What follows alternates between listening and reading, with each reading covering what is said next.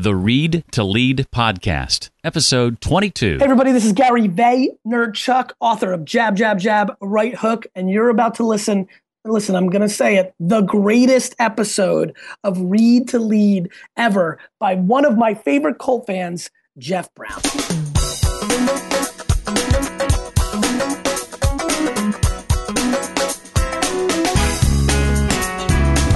Number one, but not at the expense of anybody else. I spend zero time trying to tear anybody else down. I want everybody to do well, but by the same token, boy, do I want to beat them. Welcome to the Read to Lead podcast with Jeff Brown. Jeff believes that if you desire to achieve true success in business and in life, then consistent and intentional reading is a must. The Read to Lead podcast will not only help you narrow this ever important reading list, but also bring you key insights and valuable feedback from some of today's most successful and inspiring Inspiring authors. And now, here's Jeff. I can't imagine having two back-to-back episodes as powerful as these two. Last week, Chris Brogan was our guest. This week, it's none other than Gary Vaynerchuk, the authority when it comes to social media, how to use it, and how to use it well. Now, Gary has just released his third book called Jab, Jab, Jab, Right Hook. Gary says this is the third in a trilogy of books uh, centering around social media and leveraging it for you and your business. Whereas his first two books, both Crush It and The Thank You Economy, were more about the jabs, or effectively telling your story, as Gary would say, his latest book is really more about the right hook as much as anything. The right hook, Gary says, is paying attention to things like context in social media, understanding timing, and the need to start respecting the platforms and understanding the nuances that make each of them interesting and unique. More from Gary Vaynerchuk on that and more in just a few seconds. But first, I want to let you know about our sponsor today and encourage you to download the Snippet app. They're sponsoring this episode of the Read to Lead podcast, and one of the best ways you can thank them for supporting content you care about is by downloading the Snippet app today. The Snippet app is all about reading great content on the go, and they're great for up-and-coming writers as well, because the Snippet app reimagines the way we do both. Now, if you're a writer or an aspiring writer, Snippet means no more waiting to get published or wondering what the best way is to capture and share your stories and your ideas and your experiences. You're listening to this podcast, so I assume you're a reader. And for readers, Snippet means short and engaging and beautiful reading. A snippet's length and multimedia content grabs and holds your attention to the very end. And like I mentioned last week, amazing writers like Pat Flynn and Jeff Goins, both former guests on this show, along with Natalie Sisson, who is coming up next week, and Paul Jarvis, all choose Snippet. Bottom line is, they want to fuel more reading in the world by reducing barriers to entry. That sounds pretty familiar, doesn't it? And also removing distractions and promoting great storytelling. So to enjoy the Snippet reading experience, you can search Snippet app in Apple's App Store and download the free reading app today. I also have a link for it in today's show notes, readtoleadpodcast.com forward slash 022. You can learn more about Snippet at the snippet app dot com. You'll find that link also in the show notes for today's episode. Remember that downloading the free Snippet app is a great way to show the folks at the Snippet app you appreciate their support of podcasts like this one. Gary Vaynerchuk is first and foremost a storytelling entrepreneur. He's also a New York Times best-selling author, and his digital consulting agency, Vayner Media, works with Fortune five hundred companies to develop digital and social media strategies and content. Businessweek selected him as one of the top twenty people every entrepreneur should follow, and C N N has voted him one of the top twenty-five tech investors on Twitter. He lives in New York City, where he avidly roots for the New York Jets, and he is the author of Jab, Jab, Jab, Right Hook, How to Tell Your Story in a Noisy Social World, out today, Tuesday, November twenty-sixth, and he is our guest today. Gary V., welcome to the Read to Lead podcast. Thanks, Jeff. Thanks for having me. Uh, back in the day, back two thousand seven, two thousand eight, you and uh, along with Chris Brogan were sort of the of the one two punch for me, no pun intended, when it came to figuring out social media and the trajectory of my career changing. So uh, very excited to have you on. And I feel weird saying this, but your book, Jab, Jab, Jab, Right Hook, is a gorgeous book. It is so beautiful. You know what's crazy? People have been freaking out. I'm, I'm pretty proud myself. I, I'm not usually a great design guy, but we really we pulled it off, didn't we? I, I, yeah, I'm, I'm, I'm. Listen, this credit to Mike Roma and my team here at Vayner Media, um, and yeah, thank you so much. Like that has been like, I'm actually a little bit pissed off. That's been the overall sentiment more than anything else.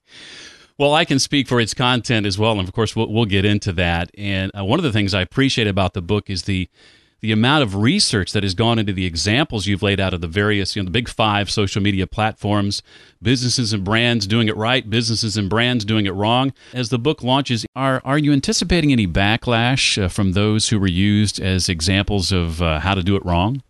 I'm a little worried about it, you know, Jeff. I'm a, I tend to like be pretty proud that I'm a good guy, and I went there with this book. You know, I. I wanted to write a very deep informational book, a utility, a textbook more than a rant.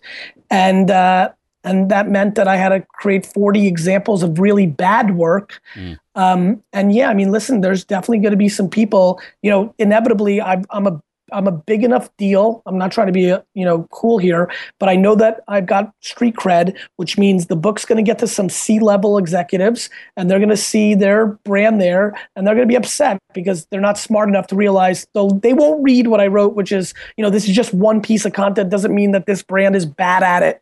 Um, and so I'm a little worried about that. I'm I, I'm not excited about that at all. It actually is the worst part of this book for me. I'm worried that somebody would be upset or have anything bad happen because me said, you know, I hope that, uh, you know, I don't think I'm I'm a big enough deal that I should cause somebody to get fired, but even just, you know, an uncomfortable conversation is not something I'm excited about for people.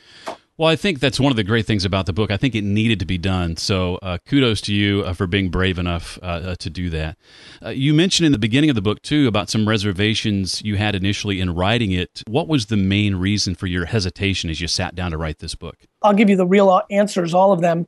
Um, one, I just didn't want to write another book. Mm. I really didn't.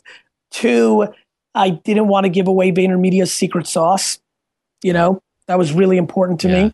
Um, three, I, uh, you know, I felt like I, I don't want to be known as a talking head and an author, to be really honest with you, Jeff. Right. Um, so those things really, really, really were at the core. Well, you say that, that so many businesses and brands approach all of social media with this singular mindset and fail to understand that each platform has its own unique language. And partly because of that, you say they fail to invest financially and philosophically, or even both. Why do you think, Gary, so many brands and businesses continue to question the value of these platforms? Big, big businesses need reporting. That's how they live. They need Nielsen ratings and all this kind of stuff. And, you know, it's so new that all the reporting isn't fully fleshed out. We've just gotten to the place where there's data logic studies or some of the stuff that was written about in the profile about me in the New York Times where our NILA work was quantifiably driving the business. But we're just getting here. I mean, it's two thousand fourteen. We were talking about this stuff in oh five, six, seven, right? So, um, you know, that's the biggest reason, Jeff. If you want the real boring answer, it's the report. The reporting isn't good enough yet to quantify the, the value, which doesn't allow them to invest in it. Otherwise, they'll get fired if the business doesn't grow.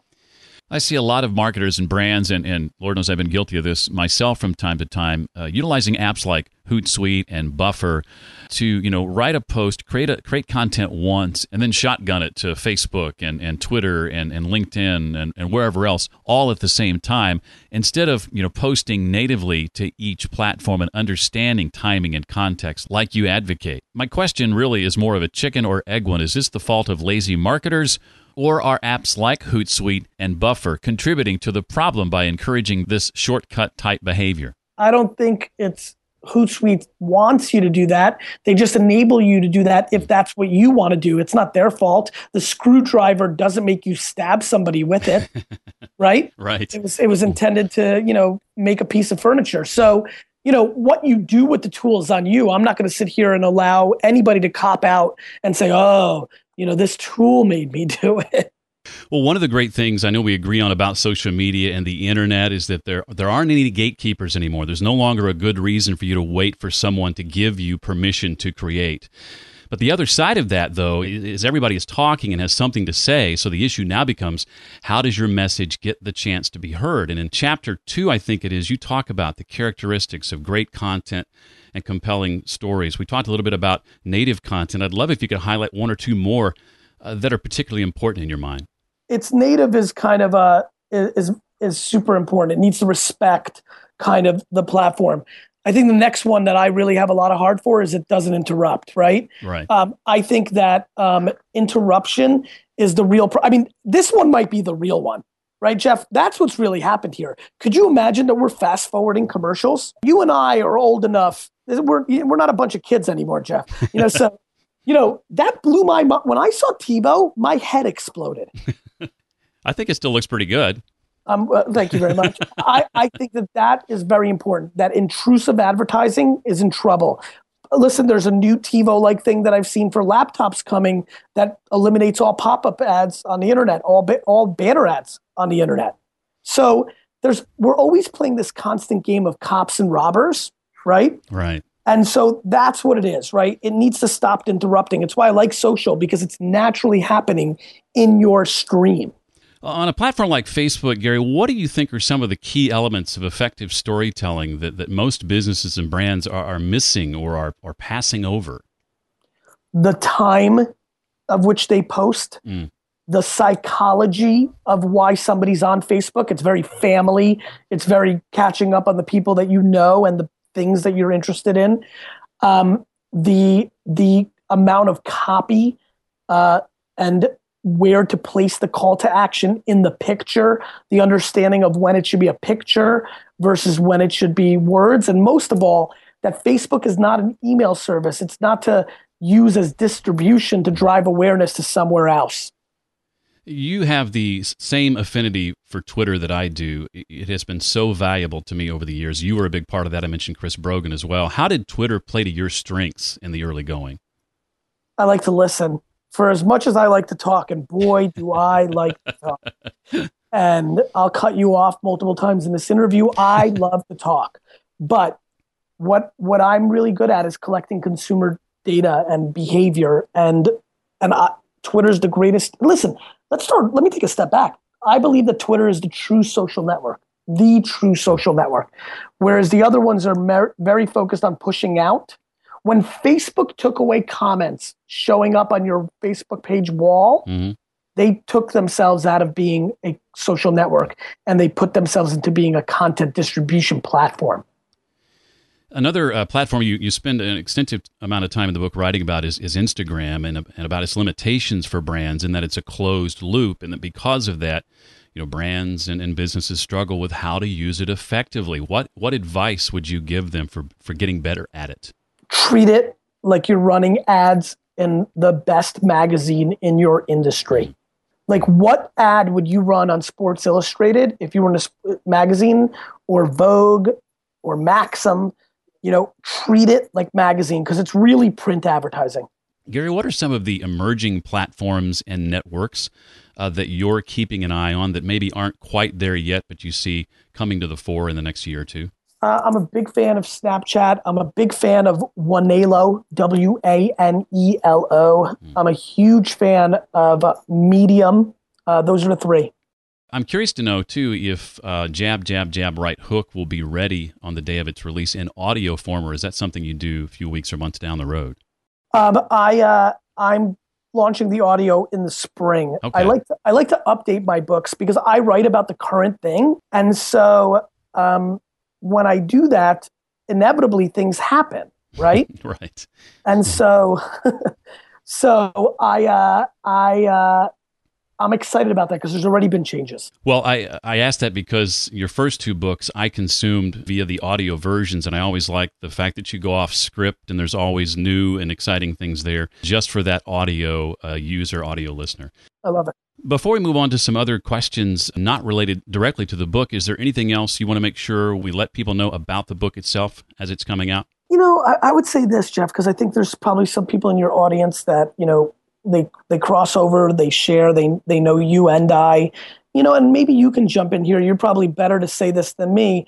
This is a very different book than my first two. It's it's very tactical. I I had one objective in mind. Every person that spends the twenty bucks on this book, for them to look back on it and be like, I stole that information.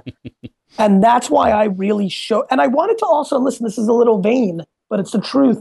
I wanted to at some level reestablish myself as the forward thinker, the thought leader, the the doer of this generation around this subject matter. Because when I was talking about, like like you said, you were inspired by me.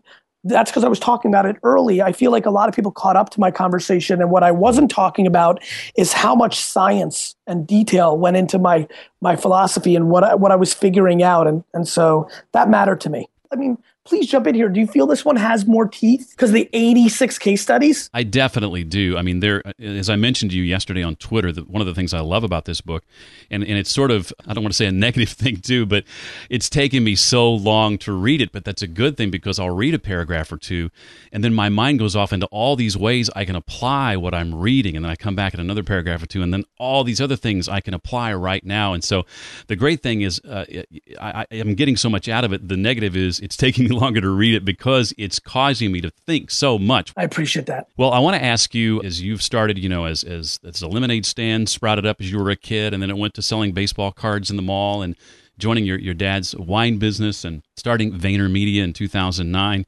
If you had to narrow all these these business lessons you've learned along the way down to a, a central theme or idea, what would you say that is? Hmm. That's a great question. Um I've learned that the romantic things are true. They're just very hard to apply. Mm. Meaning this notion of giving first and then getting in return, um, customer service, listening, caring, bringing value. They're all true.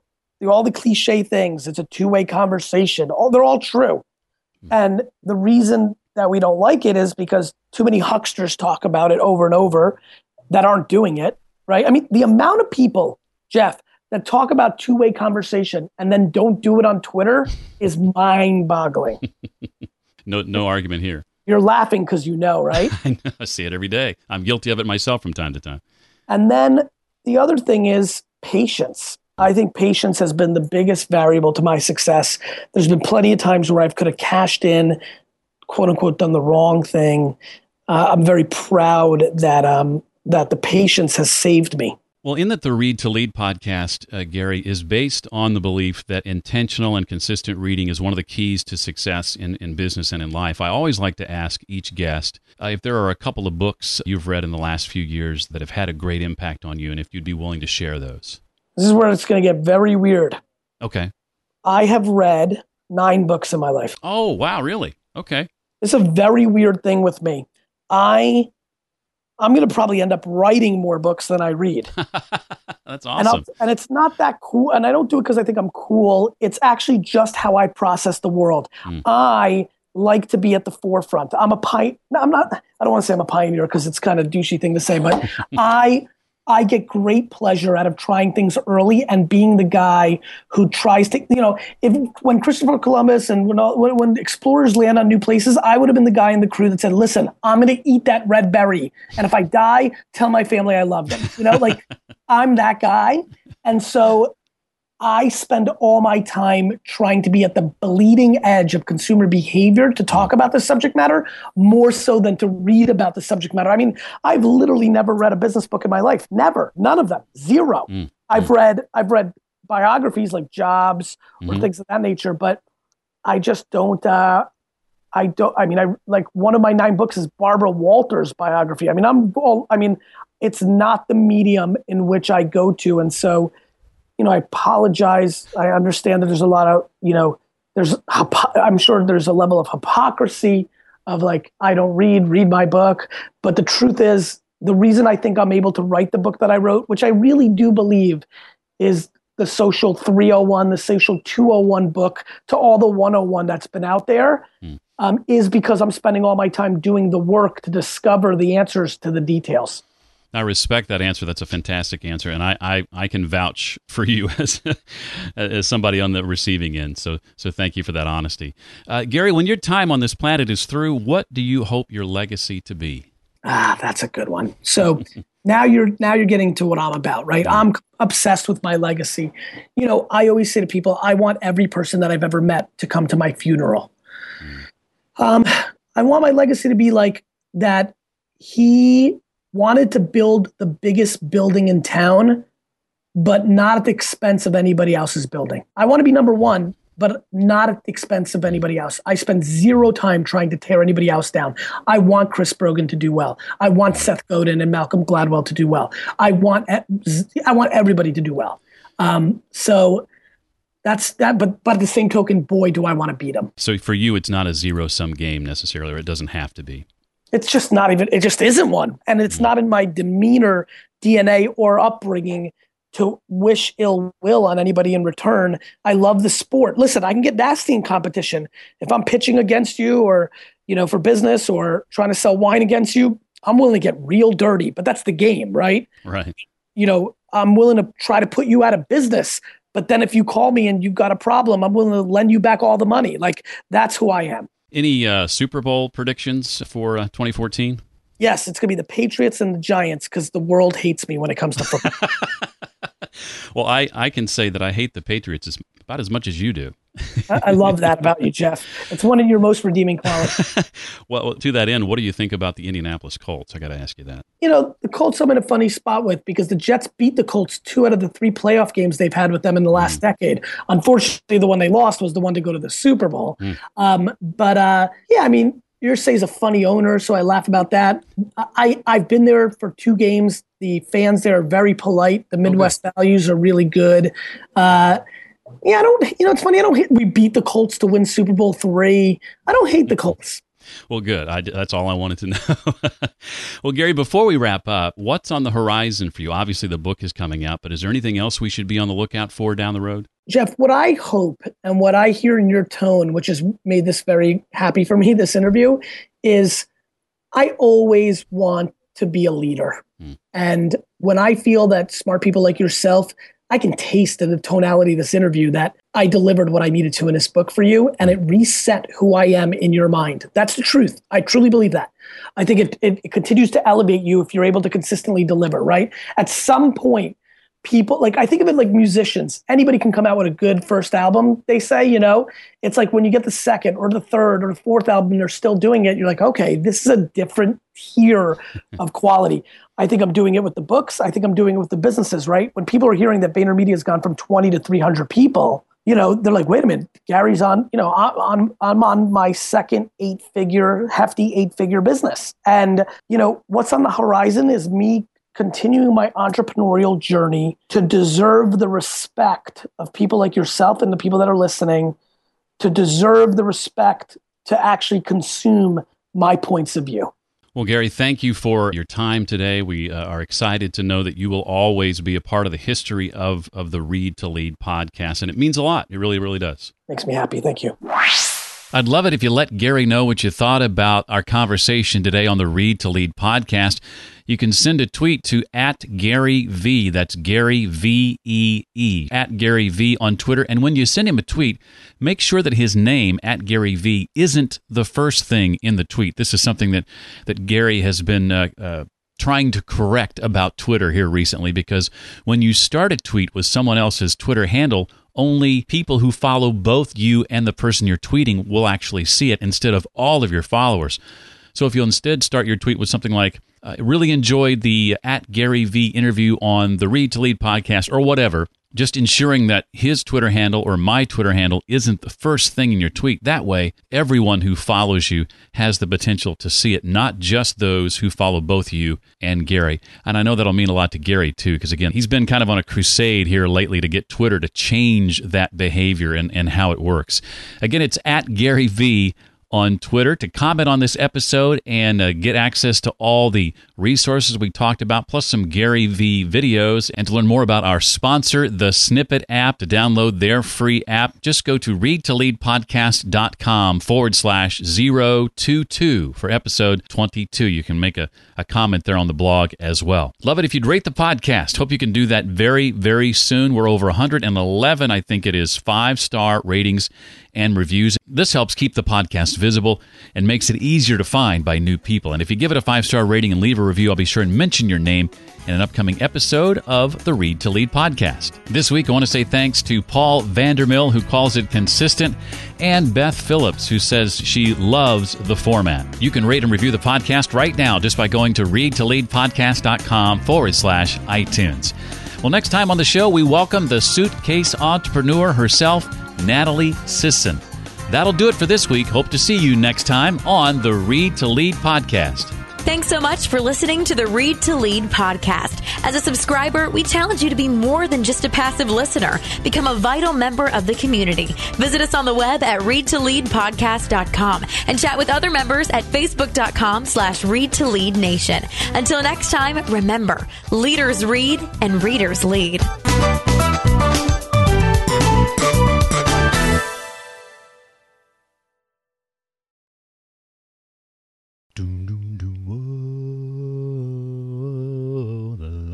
For the longest time, time, whoa, the longest, for the longest, if you said goodbye to me tonight, there would still be music left to write. Ah, what else could I do? I'm so inspired by you, and that hasn't happened for the longest time.